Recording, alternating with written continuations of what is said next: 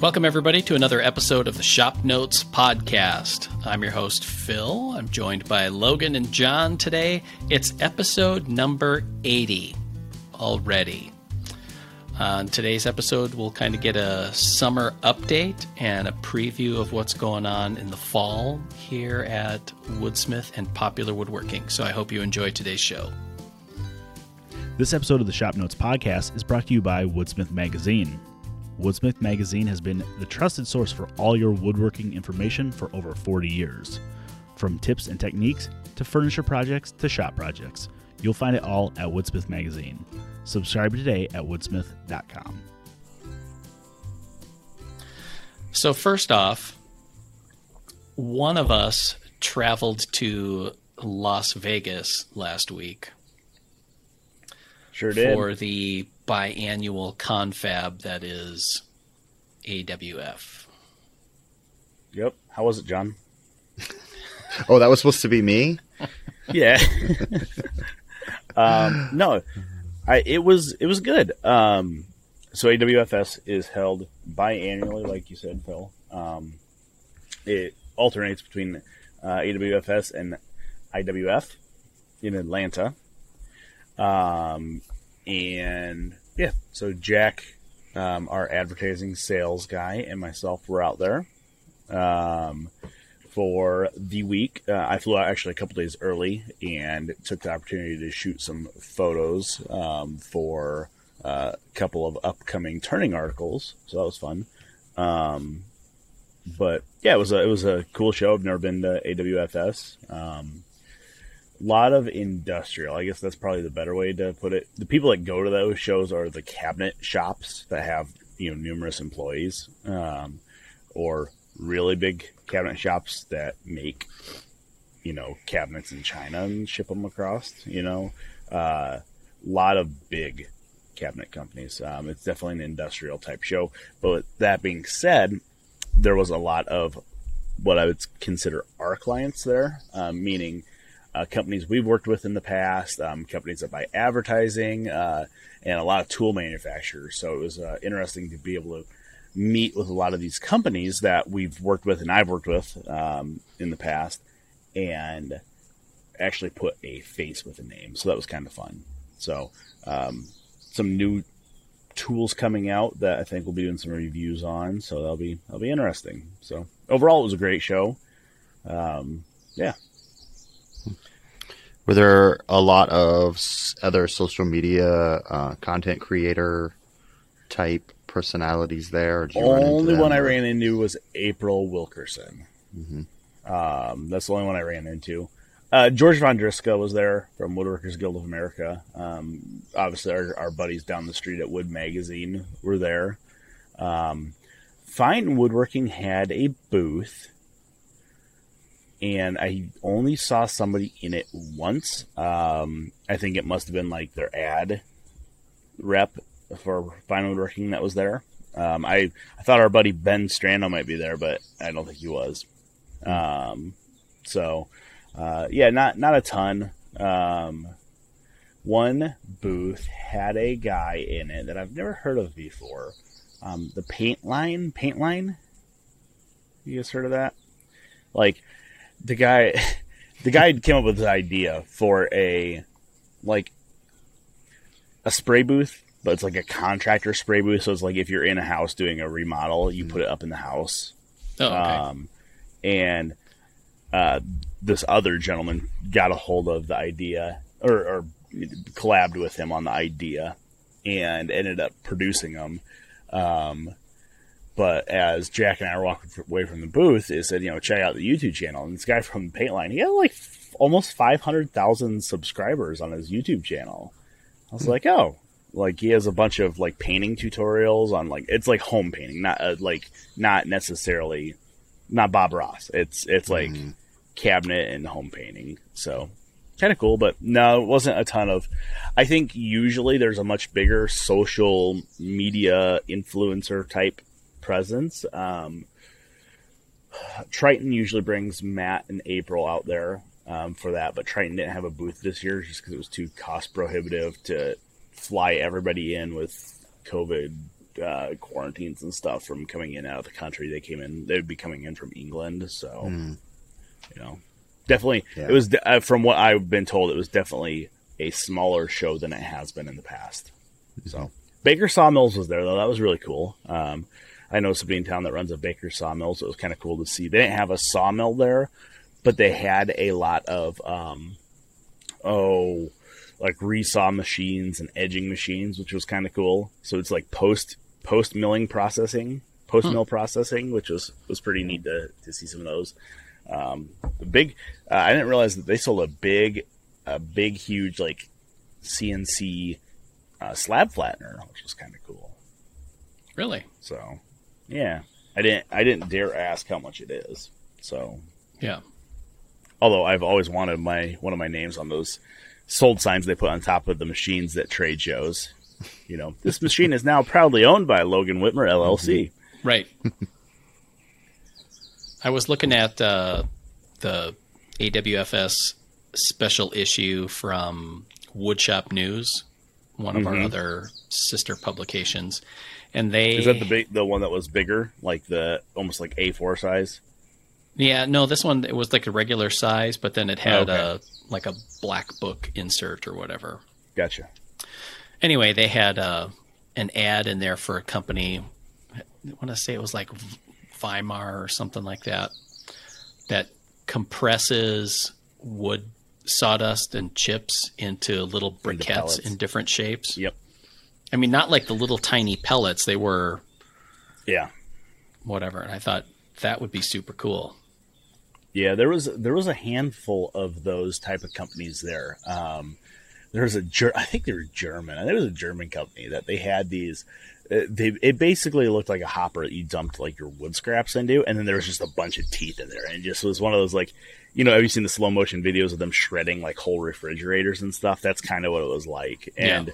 their system would shred down scrap waste into like five different categories. So you could basically dial how fine you want it. Yeah. So you could basically like mulch it to where it's like just shredded mulch, uh, or you could go finer, finer, finer. And they had a post-processing thing that made the actual like little pellets. Yeah. But I did see the one you're talking about. They made like logs, almost like bricks. Yeah. Like the, the one on their ad, they had them. It was almost like the size of like a tomato paste can. Yeah. Yep. So, so, which, I mean, I thought that I would be always... kind of cool to get one of. The, we got to see if we can get Jack to get us one of those for. Yeah. I mean, we don't put out near enough the sawdust. No. But, it's like you run it once a year. Right, but I mean, we you do have, like have the... we do have wood burning folk at the office here, so we do. See, those have always interested me, and that's like if if there is. One question that I see all the time, doesn't matter in what group I'm in, if it's a power tool group or a hand tool group or even a sawmill group, people always ask, what what do, what do other people do with their sawdust when they're done with it? You know, because I think everybody's like, oh yeah, you know, it, it it's useful for something, but we don't really know what. And yeah. people always say, oh, you know, I, I give it to local farmers for horse bedding as long as there's no walnut dust in it, you know, stuff like that. Mm-hmm. Um, and inevitably somebody always says, oh, I, I could press it into bricks for burning. And from my understanding, at least in a home, like a, a home garage or home shop setting, the pressures you need to get it to stick back together is astronomical. So it's not feasible to do in your house. Uh, so a lot of people will mix in a binder with it. So generally that's like paraffin wax. Um, yeah. But to me, this seems pretty cost prohibitive to try to recycle your sawdust. You have to buy paraffin wax, mm-hmm. you know, yeah. to recycle yeah. your sawdust. You could find like half burnt old candles, I'm sure, or all the kids' crayons yeah. from each year's yes, school that they true. send home that you, that, you know, gather. True. So, yeah. But, Although I'm kind of... Like, I have the idea in my head here of the can crusher that John made Ooh, not that yeah. long ago. Yep. And you just put a bigger lever on it. Yep. And then we can make yep. sawdust briquettes. Well, I wonder what would happen if you like got the sawdust wet. You know what I mean? Sure. Like if to you make got it, it wet, easier to compress pack in. Yeah. So I don't know. There is um. So there's a guy, uh, Ishitani Furniture. He's on YouTube. Uh, he's a Japanese uh, furniture maker. Um, his videos are, what do they call it? A S M R. Or it's like he doesn't talk at all. It's just him working in his shop. Um, and if I remember right, he has a sawdust burning stove, which is super interesting. Um, and I've seen plans for a handful of them where it's like it's a barrel that you you put basically a four-inch P V C pipe down the center. You pack sawdust around it and tamp it down, um, and you got to pack it in there. Then you pull the P V C pipe out and you light the inside ring, and it just burns down. Oh. Like, that's interesting. At some point I might try to make one, but... That'd be cool. That'd be... Yeah, that'd be a good use for it. But... Yeah. I mean, I imagine if you're like... I was just thinking, like, somebody like, you know, Liberty Hardwood um, yeah. up in Ankeny, where we buy a lot of our lumber for the, the magazine. If you drive by their building, in the back there is mountains, absolute mountains of edging material. So it's like stuff that they've edged off boards. Mm-hmm. Oh, yeah, yeah. I think somebody like that, I think, would definitely benefit from that. You know, because sure. I think they just give those away to people to come and get, but I mean, yeah. you could get a little side hustle selling pellets as you're right. cutting them and grinding them and stuff. So, I don't know. It's kind of interesting.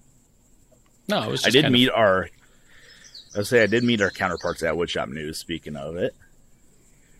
You know, they're part just, of our company in our Marine group. In the Marine group, yeah. I was just going to say, because yeah. they... Uh, Active Interest Media, our parent... overlords, have a home group that we're part of, along with Garden Gate and Cuisine and a lot of the uh, Old House Journal and that kind of thing. But the then we at have home hobbies, right? And then we have a Marine group that is devoted to um, pouring money into holes in the water, also known as boats, right? And then they also have Woodshop News in there, which is kind of just a quirk of how companies form over time. Yep. Hmm. And uh, for anybody not aware, would you, Phil, would you say that Woodshop News is a, definitely a B two B right? Magazine? It's mm-hmm. yeah, they're, it's definitely, definitely business, business to business. business. Yeah. So their yeah. their market, they usually have, you know, a few departments on, you know, new and notable things going on in the wood industry, um, kind of a wood market snapshot. They'll take a specific species each issue and kind of see where its pricing lies and demand relative, you know, like to the last year or so. And then they'll f- do a feature of, you know, one or two professional shops ranging from, you know, small mon- one man things to fairly large companies that are doing a variety of cabinet work. But yeah, there's a heavy emphasis on industrial process in there. It's interesting to read. I usually peruse every oh, issue, but yeah, it it was nice to meet those guys too. Um, I mean, with our company being spread over the entirety of the U S, um, and in some instances outside the U S, uh, it's nice to it's nice to meet your coworkers once in a while. So yeah, it was kind of cool. So did you get like a prank war going with the Wood Magazine folk, or no, no, no? We should have. I we only ran into them once. Like we happened to be crossing like main aisles at the same time. We're like, hey, hey. So yeah. It was uh, it was cool to talk to those guys. With, yep. I mean, it's. I know we've talked about this before. Like, there's only what three or four woodworking publications left. Sorry, I'm not including the trade-owned ones, like the Rockler magazines or the Woodcraft magazines, but um, independent magazines. There's only a handful of us left, so it's kind of, you know, there's definitely space for everybody. Um, so. It's it's cool to catch up with those guys, see what they have in the works, you know. So yeah, yeah. We'll see. We'll see what the next show that Jack and I go to is. Um, but I think we'll probably do I W F next year, which I think is going to be a lot of the same thing. A lot of C N C. This this trade show, just the A W F that we were just at, happened to be smaller than normal because of it being one of the first trade shows back. And, you know, there's still some uncertainty. There's still places that have pretty harsh quarantining guidelines. So, right, you know, yeah, not a I'm, ton of people there, but it was I'm sure good. Some of the companies had a hard time committing that far out to just not knowing what mm-hmm. would happen or who would show up or so. Yeah. Yep. The, uh, the, uh, Stosh, the North American, um, North, North American sales rep for Triton tools. We had lunch with him one day and he said that it was easier for them to buy the booth and then forfeit their purchase of the booth space Uh, then fly everybody over just in cost of flights and hotels and quarantining. Mm-hmm. It was just, I mean, the, the price just basically doubled because everybody had to be quarantined. So everybody had to be put in hotels, uh, both here and, or coming and going, I think. So, you know, Triton, Triton didn't even have a booth, um, but we met with Stosh. That was cool. They have a couple new products coming out. That'll be fun to see. And yeah. Gen- uh, did I tell you guys General is back? Oh. I think really? I told Phil. Yeah. Yeah, because General International, General was around for a long time. They made Canada stuff.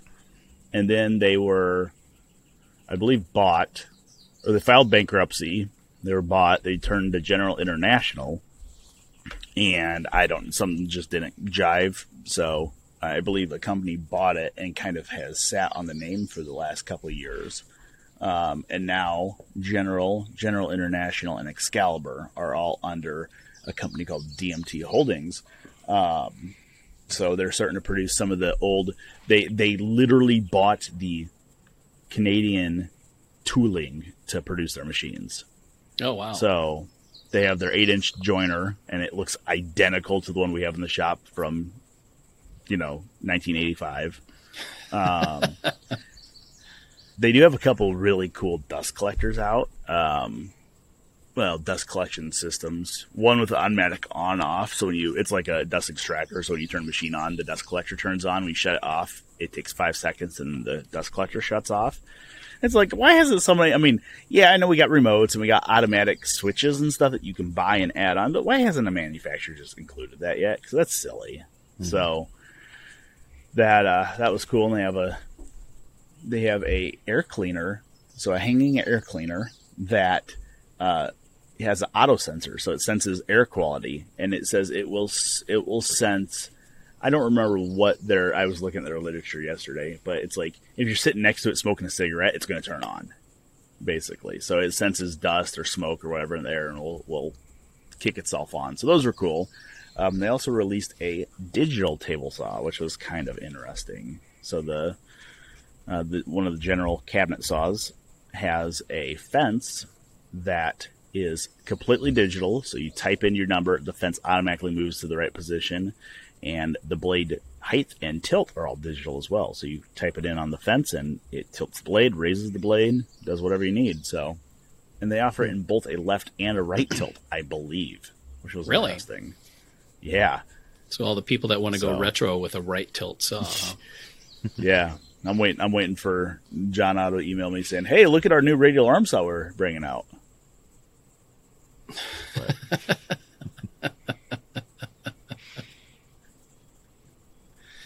Speaking of radial arm saw, I am, I am looking for somebody to write an article for Woodsmith, legitimate a legitimate article on the virtues of a radial arm saw in a shop. So if you are a radial arm saw aficionado or know one that would like to write for Woodsmith Magazine, I want that article. Just putting that out there.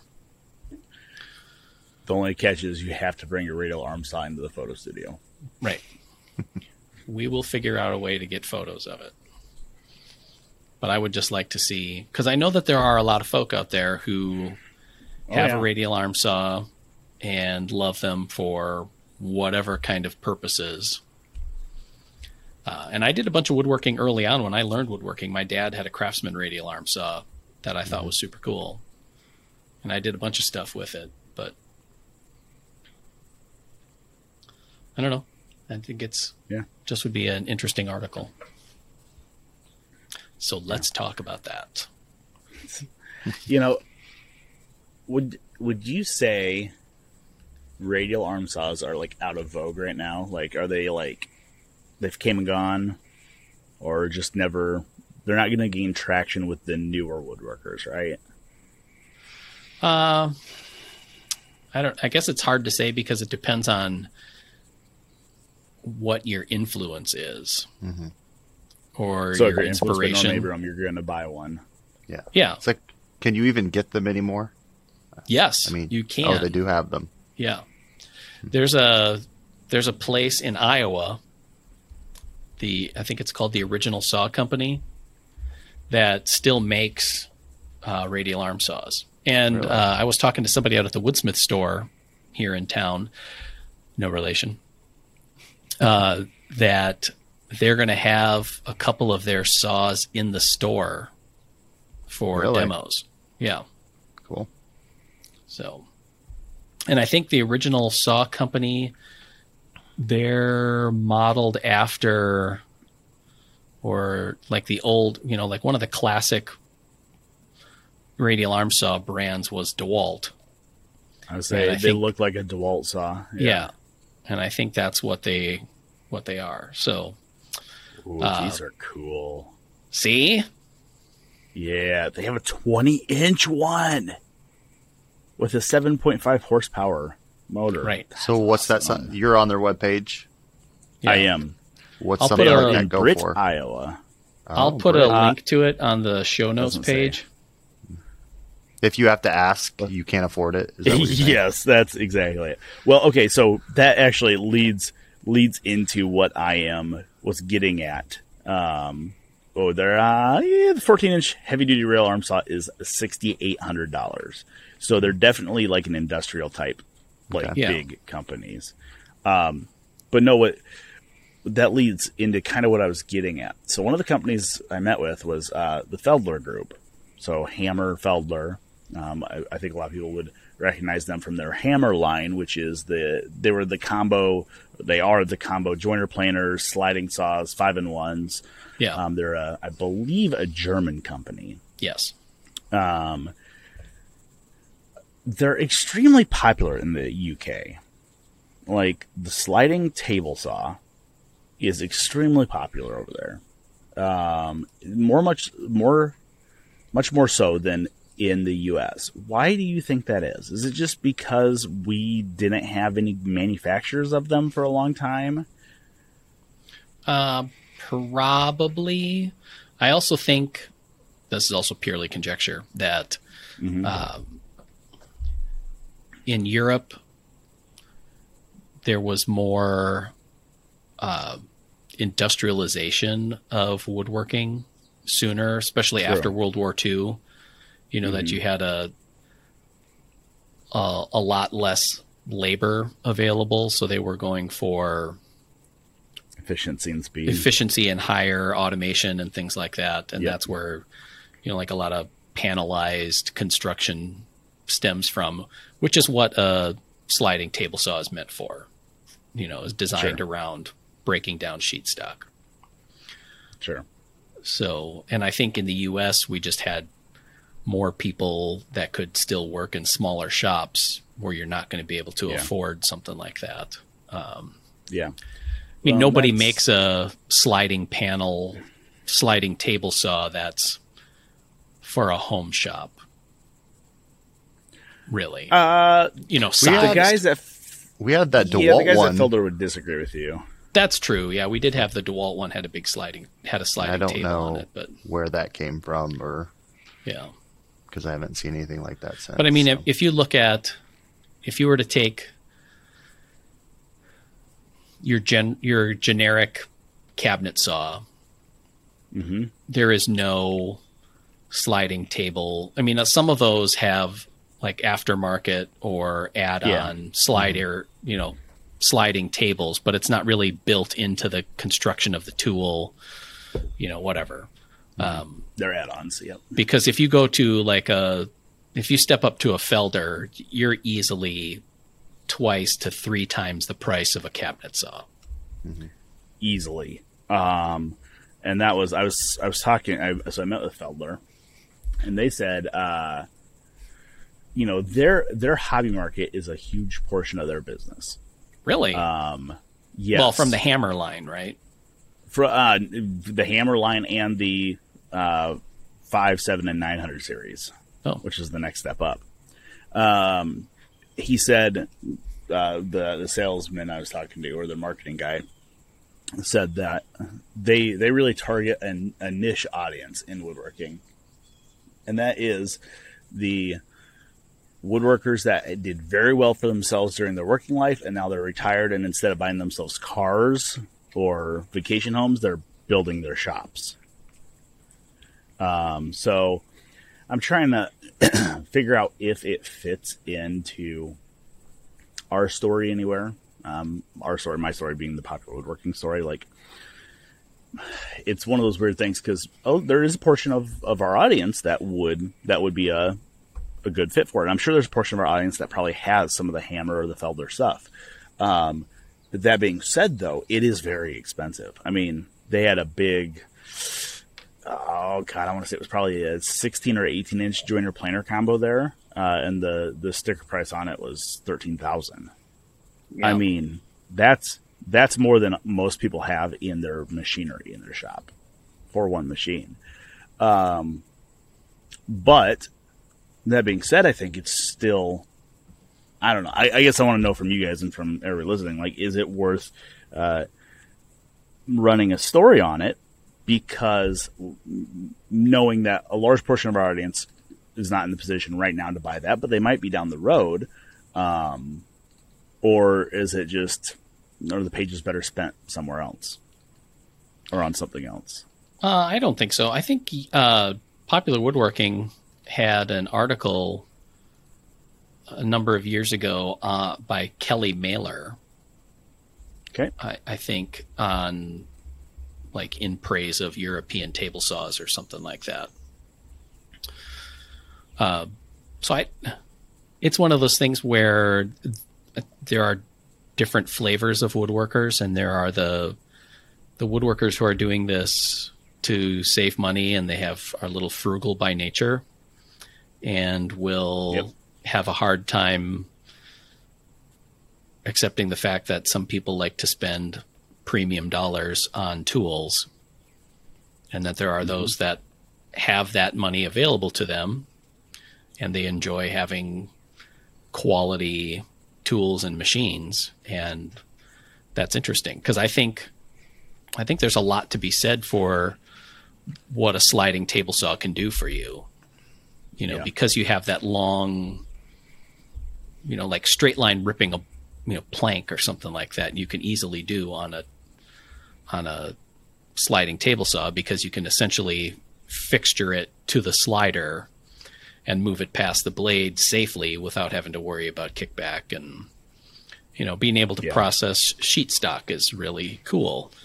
You know, some of the higher end ones, I know you were talking about General having their digital things, but the higher, you know, some of them have like the computer display that's like right above where the operator is, and you can type in, you know, rip fence setting and blade tilt and blade height and all that kind of yep. stuff. I also think they do a better job of dust collection too, just the way that the blade guard and riving knives and all that kind of stuff are set up. Yeah. Hmm. Yeah. So I was, I was trying to pull up the Felder website to see what, like, John, you worked in a where, cabinet shop for a while. Did mm-hmm. they have just regular table saws? Or? Uh, we had a big sliding table saw. I don't remember what brand it was. Um, but it was a big industrial, Um, slider. Did did you use it much, or? Uh, yeah, I used it. Um, I remember, I don't remember what I did, but it feels like I tossed a four by eight sheet, like maybe had the fence involved and with the sliders. I don't remember what I did, but I did something wrong, and it chucked a four by eight sheet out of it. But because obviously right. it's not supposed to do that, right? So, but yeah, I mean, this was, you know, fifteen. Yeah, this was fifteen, year, more than fifteen years ago. So it's a little hard to remember. Thank you for that, Logan. You're you're welcome. I was I was I was trying to pull up um, the Felder prices on some of their stuff. Um, so they have like their their combination machine. It's the C three forty-one. I can't see the price on it. I wish I could, um, but I think something like this might be a little bit easier to stomach a larger price on because it is a um, table saw, planer, jointer, and shaper in one, you know. Oh, so I sure. think something like that might be a little bit easier to justify the price on because yeah. you're getting, you know, four or five functions instead of something like, you know, the, the giant battleship of a jointer planer combo that that is. But mm-hmm. still, I can't I can't find the price. Yeah. I guess one thing I like about the design of the sliding table is, you know, on a typical table saw, you are, the operator position is basically one place, like more or less directly in front of the blade. Mm-hmm. You know, I know that you're mm-hmm. trying to stand out of the kickback zone, that kind of thing. However, with a slider, because of the way the sliding table is, like you can walk alongside the saw as you work your way through a cut. You know, that that slider is right up tight against the, essentially the left side of the blade, so that as you're working either a long board or a panel, you know, you end up being both in front mm-hmm. and alongside the cut as you move through it, which I think makes it a little bit more comfortable to handle pieces rather than trying to, you know, be more or less in one spot throughout the process. Mm-hmm. Yeah. It looks like it looks like the C three forty-one, which is a five in one machine, um, lists at twelve thousand two hundred dollars. Oh, so yeah. it is. I mean, it is expensive, no matter what way you you cut it. Um, can you still can you save uh, on that twelve thousand if you buy in bulk? Like if I get ten of those, I don't know. I mean, I, you know, I, it would, to be honest with you, it wouldn't surprise me, um, because what the, uh, marketing guy I was talking to was, was telling us is that a lot of these guys that buy their machinery, um, like, like the story behind it. It's like when, when you order one of these pieces of machinery, it's your machine is not built until you order it. And what that means is that as your machine is, is made from the factory, like from the ground up, there are, you know, some parts on the shelf, but nothing's put together yet. Your name is attached to that machine and to that serial number from the moment the order's placed until the moment it leaves and gets in your shop. And there are guys that deliver the machine, come into your shop and show you how to use it and set it up. So, or, uh, or Hammer will fly you out to their Delaware office and show you how to use it and train you on it.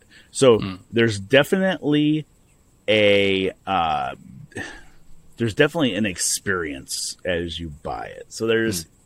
you know, I I don't know. It, to answer your question, I would guess if you say, "Hey, I'm going to buy six machines," I'm guessing you might get a little bit better of a deal. Um, but there, I mean, and you know, this isn't just a a, a Felder Group thing. Um, there are other companies that make combination sure. machines or sliding machines. It just happens to be the ones I met with. Um, you know, uh, Mini Max makes a handful of right. them.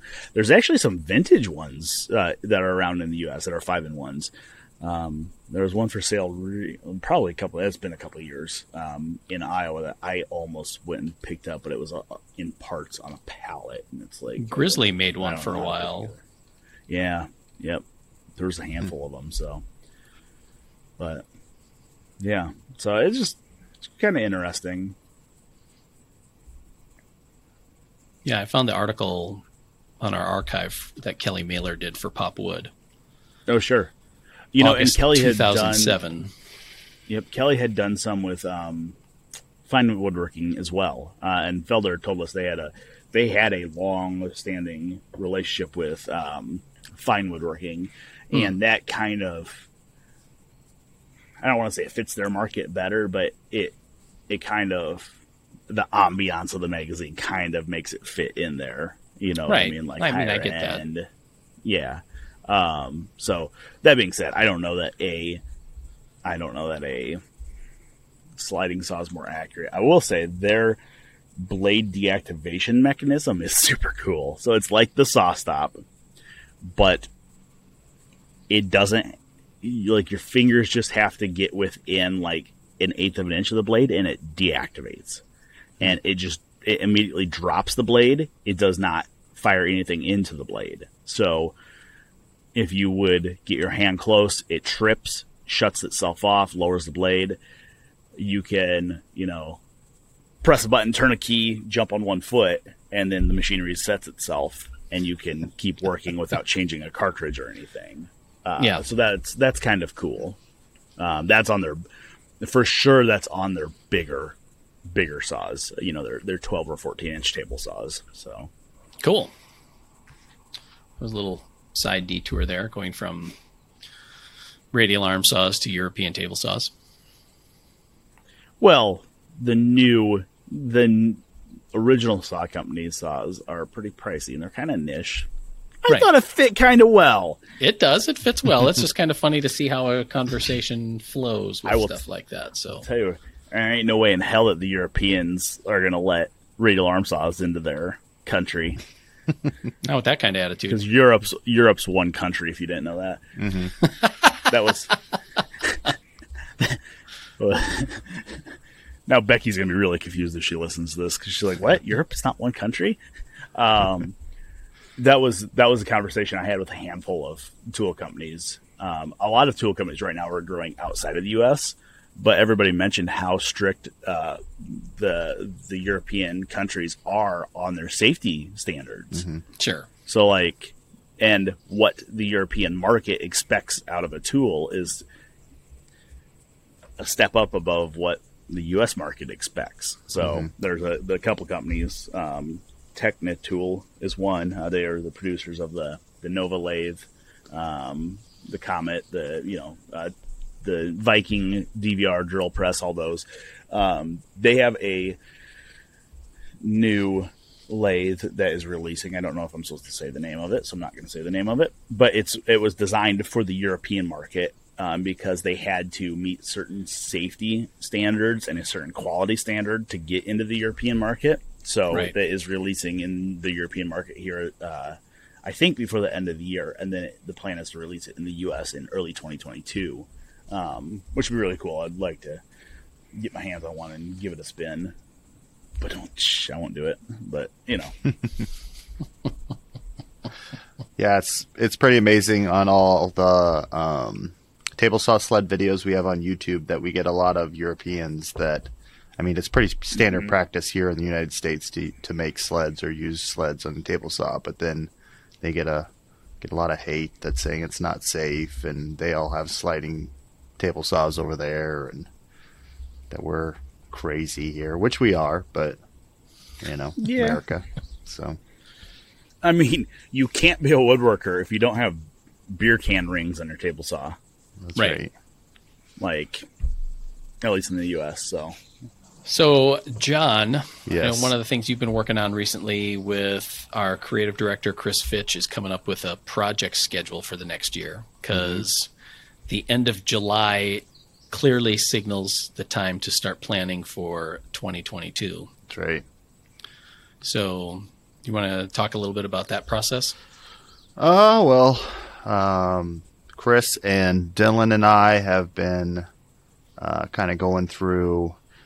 Uh, we I don't remember how long ago we've all got together. It's probably been a couple years now, but kind of we usually have a brainstorming session with the entire group and come up with project ideas and uh, just put them in a big group, and then we get together and try to slot them into the magazine. So, you know, kind of spacing out like projects, like we don't want, you know, bookcase every issue or the same style of furniture every issue. So uh, we just get together and kind of slot things in. And then in each issue, we try to uh, have at least one heirloom type bigger project that's more uh, technique driven. And then maybe a designer's notebook type thing that might be more contemporary or just, um, you know, something that the designers want to do. And then at least one shop project in each issue as a homage to shop notes. Uh, keep that in there. Uh, and then maybe one smaller weekend project that's a little bit more attainable. And then one maybe surprise project that you would not necessarily expect in Woodsmith Magazine. Uh, for instance, we've done like the boat mm-hmm. and the R C boat, and we have a sled coming up. Um, so just something that's kind of unexpected and a little bit more out there. So uh, just try to fill those ca- categories and um, so just kind of space things out. But we were uh, we got together a couple weeks ago, and we got I think six months in, and then we started to kind of glaze over a little bit because it's like I don't know. I don't know if we need just outside help of like filling those in because you just kind of hit a wall. And it's like, all right, we've, you can only do so many bookcases and so many tables, and and then you just kind of start everything starts to bleed together. So right. So if anybody's listening and has something that they really want to see or a style or a piece of furniture that they really want to see in the magazine, we are always happy to take suggestions or do personal designs for you. Right. Well, and we've had, I don't know how many projects have been requested by readers, you know, either that we just get a lot of requests for a given category or a specific type. Um, you know, one that was just in the, I don't know, is that the current issue, the Moxon Vice that we mm-hmm. did um, mm-hmm. was request. I mean, we've had some people request it in the past, um, but one of our super fans, Dirt Farmer Jay, uh, requested one. And so we thought we'd just give it a shot because we were looking for a shop project that we needed to put in there. And I think Chris did a great job on the design for it. Mm-hmm. I think that Moxon Vice would be a sweet class. Yeah, it's got a lot going on to it with the the dovetails and yeah, um, different things. So it's kind of cool. So yeah. Anything coming up that you want to? Oh, I don't want to spoil it for anybody, but no, no, just kidding. I don't. It's hard because it all kind of blends together for us, like workbenches and router tables are popular shop projects, and it's like it seems like, oh, we just did a router table, and then we'll look and like that was five or seven years ago, so maybe it's time to do another one. But you know, so it's hard to it's hard, yeah, because it all blends. It goes quick, and it, the projects blend together, and then as soon as it's kind of like taking a test, and as soon as you get done with that one, it kind of leaves just your disappears. Mind and yeah, kind of forget all that. So, but. Yeah. I know one thing that uh, it was Chris has has an affinity for designing shop-built machines. Mm-hmm. And so he's done a number of them throughout the history of Shop Notes and now Woodsmith. And he kind of enjoys the challenge of it because part of it is um, satisfying. He's kind of a tinker, so he mm-hmm. likes to – you know, come up with clever solutions on stuff. Uh, there's a thriftiness aspect of it because he definitely wants to build, you know, like we did that big edge sander and the thing runs like a champ. Mm-hmm. And the problem is, is that there are commercial edge sanders and you don't want to build your own edge sander if it's going to cost close to that price. Cause then, then the appeal of it kind of loses a little something. Um, But all of his shop-built machines are well under the commercial versions in cost. So you're really into it for your time, which becomes an enjoyment process for the people who like to build those. Um, and I know he's been working on a, a twenty-inch disc sander mm-hmm. that he wants to do, which would be super cool.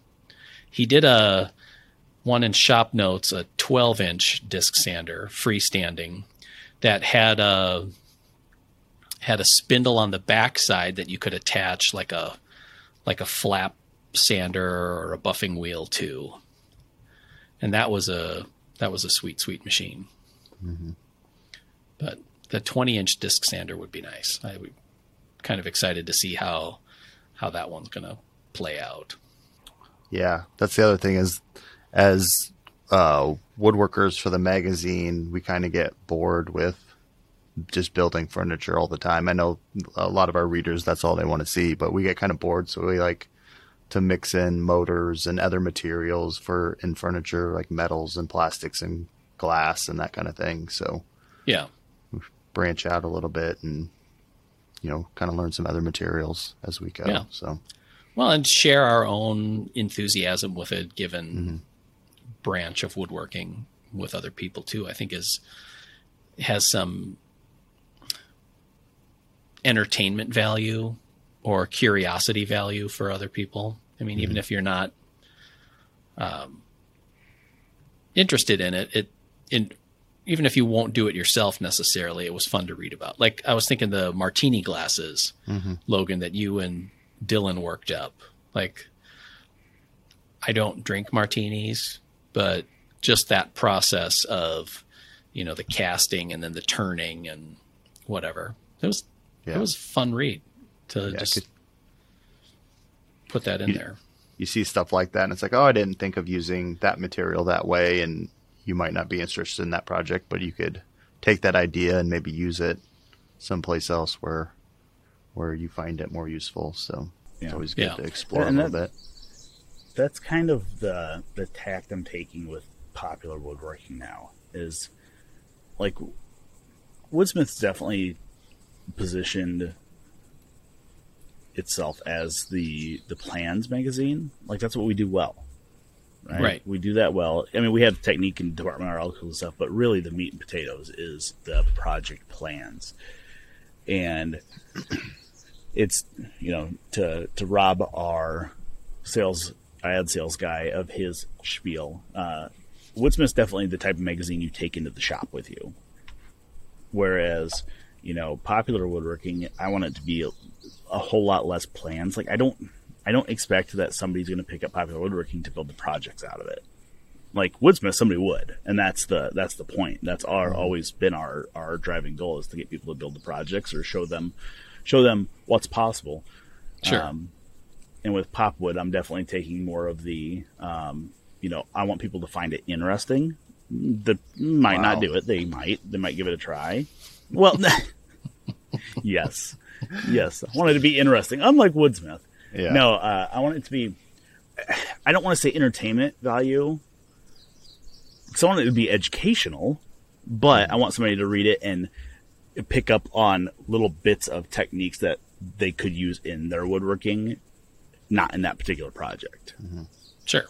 So I guess that's the, the better way to, to put it. It's more like trying to give people a little nudge and then letting them run free instead of holding their hand as they build a project.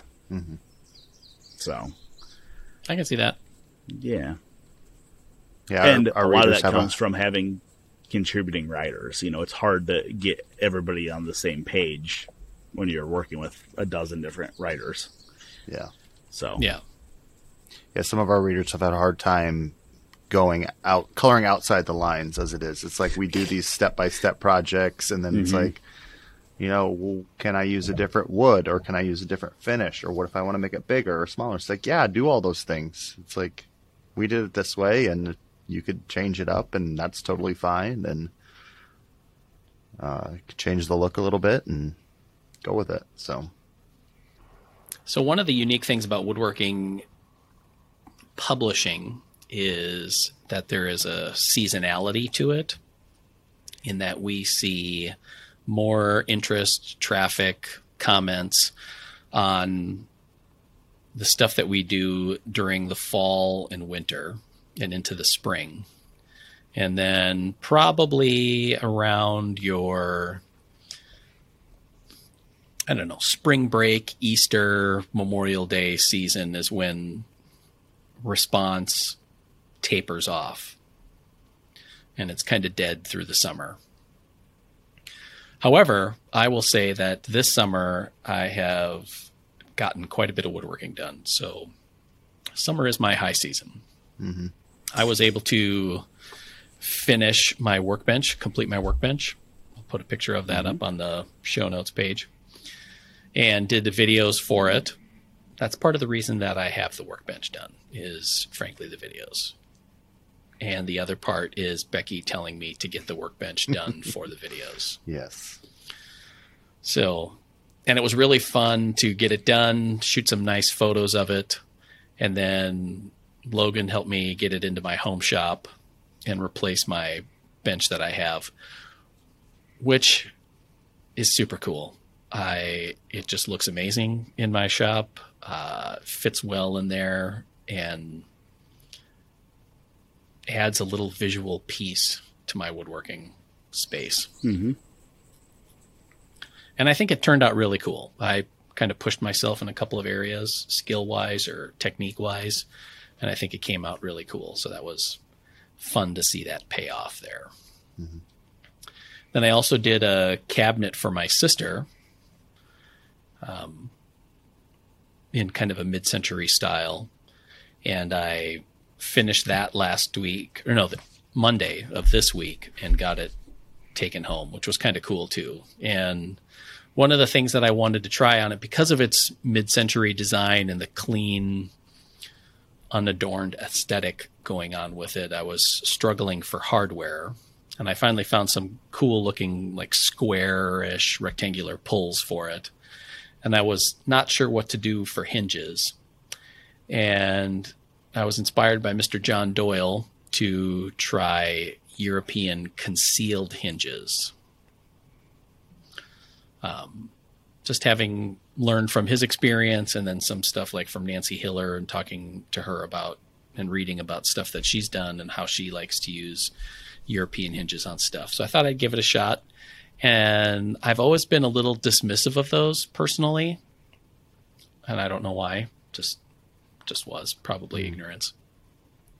And I will say it was pretty easy to install the whole setup. And it was nice to be able to have, get the hinges installed, clip the doors in place, and then being able to fine tune the fit of those doors with the various adjustment abilities that are in those hinges. So that was kind of cool. Mm-hmm. Yeah, admittedly, they're called concealed hinges, and you don't see them when the door's closed, but when the door is open, they are there. I mean, right. Yeah. They're a bigger hinge. They're very visible. Yeah. Um, from that manner. But I, I mean, I just love the adjustability of them after the fact. Yeah. And the installation process was kind of cool too. Cause I, uh, I'm doing an article on concealed hinges for the next issue of the magazine, and the, the component that attaches to the door fits in a mortise, like a round cup, I guess is the mm-hmm. portion of it. So you drill that with a Forstner bit, and Uh, I showed and did it with both the table or table saw. Yeah. Drilled the mortises with the table saw, with a drill press. And then also Craig makes a jig that registers the piece a given setback away from the edge. And I thought that was pretty cool. It worked really well. Mm-hmm. So that was kind of fun to, you know, and then the other one, the other side of it is just drilling two holes on the inside of your cabinet, and boom. Put it in, turn a screwdriver in different directions on a couple of screws to adjust the fit, and there you go. Mm-hmm. I liked it. Yeah, I want to say that uh, working in a cabinet shop, this was a while ago, but I think we had a you know specific machine that you draw. You had stops on it, and you you know put it in place. You had a little foot pedal that it came down and drilled the the cup in the door in place. And I think it had little press in like fittings where the screw went, like plastic hmm. fittings that would drill it and then come down and press those in. And so it was a pretty cool setup, kind of like the Craig, uh, drilling, uh, uh, is it the Foreman Oh, that yeah. type, like that's the foot pedal thing where it'll drill the holes and yep. as you go, and it was that kind of thing for drilling um, the cups for the concealed hinges. So it was pretty cool. So if you do a lot of them, you can, you know, come up with a setup in your own shop that makes it really fast and efficient. And sure. So I also, I mean, it's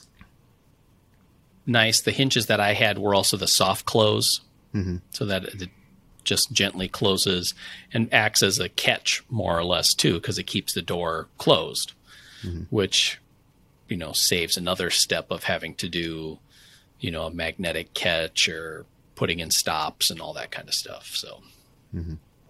anyway, it was a lot of fun. Yeah. I enjoyed it. It was a, those two projects were really cool. Cool. So off topic question. Um, right. I thought of this this morning as I was eating breakfast because I grabbed a Twinkie on the way out the door. Right. What is your favorite snack cake or like Little Debbie Hostess thing? Because oh. I, I wouldn't consider like an oatmeal cream pie or Star Crunch as a cake, snack cake. But so in that vein, what is what's your go-to? What's your favorite? I'm in a bit of a mourning period because mm-hmm. my favorite is, I think both Hostess and Dolly Madison, the brand, made the little the little hand pies mm-hmm. that Ooh, it, yeah. but it's the lemon. Oh yeah, I had like and, a lemon custard on the inside. Yeah, it was like a lemon curd or whatever, yeah. and um, they were fairly rare to begin with. Mm-hmm. But now I think with the I don't know, it's been a few years already, but you know when they went bankrupt and then came out of it, I don't know that they make the lemon pies anymore. Um, but that was, that was always my favorite. Mm-hmm. See, I would, I'm kind of in, man, I'm a toss up. I agree with Becky on the cosmic brownies. I love cosmic brownies. Mm. Just that dense, like, you know, it's not good for you. Yeah. Right. You like, can feel it. it eating away the enamel on your teeth. Exactly. But I also like the oatmeal cream pies. Mm-hmm. Okay. I yeah. definitely like those. Those used to be one of my favorites, but I think I ate too many and just like oh, I don't yeah. like them anymore. Kind of like the Cadbury egg of Easter. Oh. It's like, if you eat too many of those, and it's just like, okay, I don't ever need one of those again. But until next Easter. Yep. Yeah.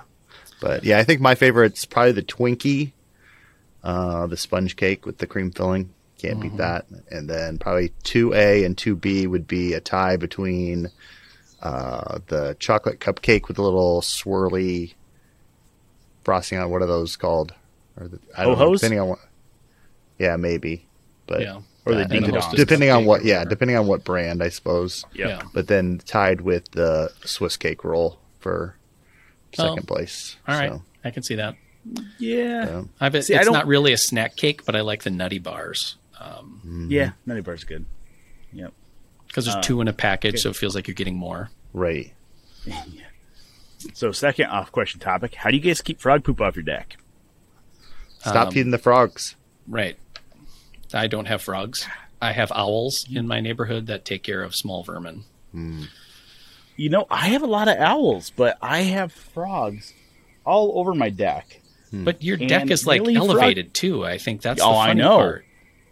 And, like, you come out here at night, like, when Jim and Clues was in town, we'd sit out here on the deck at night. I mean, you could just see them. They would just crawl out of everywhere. And you could sit here on the picnic table and see, I don't know, twenty of them probably. All right. Um, so what kind of frogs are they? Uh, like a tree frog or like poison arrow? Just... I could probably catch one real quick if you give me a second. I know where they hide. Hmm. That's they're, super funny. Yeah, they're, they're well, they're like they're white. Hmm. They're kind of weird. They're not the little green tree frogs. They're these are yeah. white. So technically, huh. I think they might be toads. Okay. They kind of mm. look like toads. They pee on you when you pick them up. Probably toads will do. But that. I think that's standard frog M O. Yeah. yeah, that might be just generic amphibian behavior. My, the problem mm. I have in my with my deck is the number of large trees in our neighborhood. Yeah. And then birds, and every year is different, develop a different flight path across mm-hmm. and through the yard. So you'll get these streaks of like bird poop, you know, that define the vectors of flight across. It, it defines the flyways. Yes, it does. It totally does. There's like this line of, That's you funny. know, it's like, you know, World War Two bombing. It just comes right through. Although last year was the worst in that we, it was a very pleasant day out. We had a bunch of windows open and a bird came through, and this thing must have been laser guided poop because it hit the screen on our kitchen window. And as soon as that poop hit the kitchen window screen, it like atomized. And it was like this cluster bomb of poop that covered almost every surface in the kitchen. That's funny. Yeah. Preemptive you know, attack my, by the birds. I I just put up uh, last night, thousand degrees out. It was hot yesterday, but I just put up last night two bird feeders at my house on okay. my deck. So out here where I'm sitting. Um And I've always wanted bird feeders, and I was up in Minneapolis this weekend, and I stopped over at Matt Cremona's, and we were having breakfast out on his deck and stuff.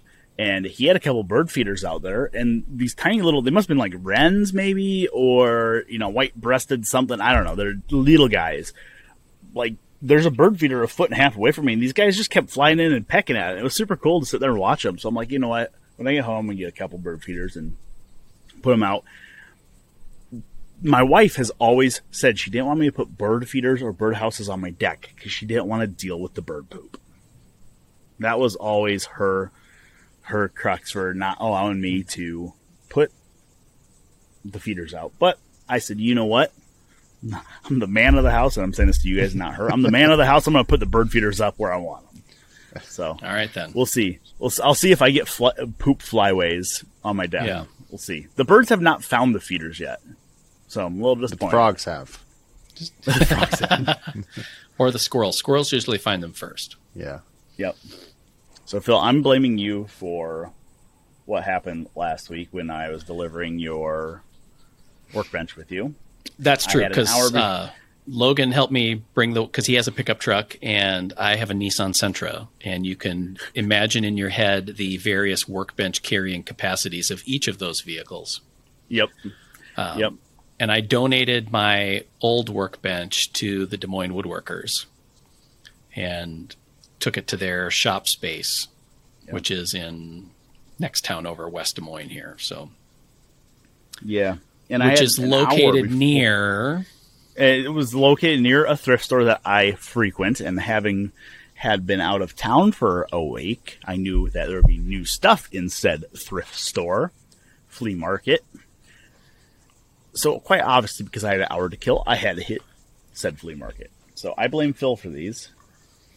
But I did pick up this guy. So this is a draw knife. I've been so I had a draw knife for a while. Uh, it was a Lake Erie one.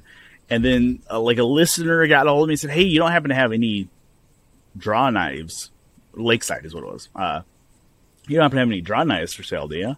I was like, well, I got one that I was kind of saving for myself, but, you know, I, I haven't done anything with it yet. So, yeah, here you go. I sold it to him. This guy, though, come on. I've been looking for one with the folding handles. Um, so this is a Fulton, uh, patented February twentieth, nineteen oh six. So the handles on it with these little wing nuts uh, fold out so you can store it more easily. Um, these are like little carriage bolts, actually. They're square-shouldered, so the handles lock over top them. I'm going to need to do a little work to this guy, I think, to get it back in functioning shape. And the handles, I don't know if that will show up on that camera at all for people watching on YouTube, but the handles have been marred up pretty bad over the last hundred years of folding and unfolding. So this might be one of those grind off the nubbin on the cap, Um, and make new handles for this. Um, All right. So we'll see. It's a ten incher. So, and it's in pretty good shape. So I'm yeah, I've never seen a butterfly that. style draw knife before. Oh, you haven't? Yeah. yeah. yeah. What's next? A nunchuck style? Ooh. Uh, so yeah, so this, this will be fun, um, to mess around with. I'm going to try to work in some green woodworking into popwood at some point. So this will be a good purchase down the road. So I'm going to tell my wife this was a business decision. So there you go. And then the other, it off. the other one, yeah, the other one that I bought was uh, completely unnecessary, um, and it wasn't it wasn't what I would call like a steal of a price. My rule, and I've said this, my rule is always if I could double my money, I'll buy it because I have the uh, ability, the know-how to to. restore the plane, tune it up, and get it into somebody's hands so they can just start using it. So if I can double my, my money, I will do so. Um, but this is a number six Stanley Bailey. Um, I haven't, I don't know what type it is, but I bought this because, and I don't know if I can get, oh, I can get it off. Let's get it off. I bought this. It, it, it wasn't a steal. Um, it was an okay price. It didn't meet my double my money rule, but I bought it because it has one of the coolest front knobs I have ever seen, and I'll show you once it comes off of the stupid post as I'm sitting here unscrewing it. Uh, it is it is rosewood, but it has a large streak of sapwood on it. It doesn't show up as well as it does oh, that's in cool. person. Yeah, so there's a, a huge streak of light colored wood on one side. So it's in good shape, has a couple small cracks on it, but they're repairable. The tote's in good shape, so um, you know it might be a uh, it might end up being a donor plane, um, meaning I take the handle and tote for something else, um, and that's always kind of been a weird it's a weird subject in the old tool world is like the tote and knob on here. I could list on eBay and probably get thirty-five bucks for, and then the rest of the parts I could piece out and make more than I would as than selling the plane as a whole, um, which is kind of a weird thing, and you feel a little dirty about it. So, I don't know. We'll see. I bought it because of that knob yeah. on the front, but there you go. We'll see. Yeah. So, but those are that's Phil's fault. Both of those. so. I left Logan alone, too close yep. to the picker nose, exactly. and there you go. And that's what happened. Which is weird because I do have a message from your wife about that right there. Yes. So. yep. Yep. Well, tell her it's a business decision. Write it off. Write it off. Yep.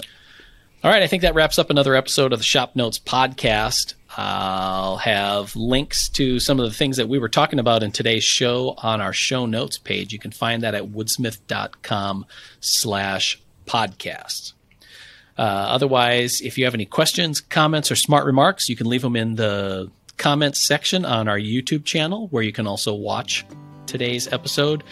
You can also send us an email, woodsmith at woodsmith.com. Otherwise, we'll see you again next week for another episode of the Shop Notes Podcast. Bye, everybody. This episode of Shop Notes Podcast is brought to you by Woodsmith Plans. You'll find nearly a thousand plans covering everything that you'd want to build. Furniture projects to gift projects, kitchen accessories, workshop projects and jigs, and more. Find your next project at woodsmith plans dot com.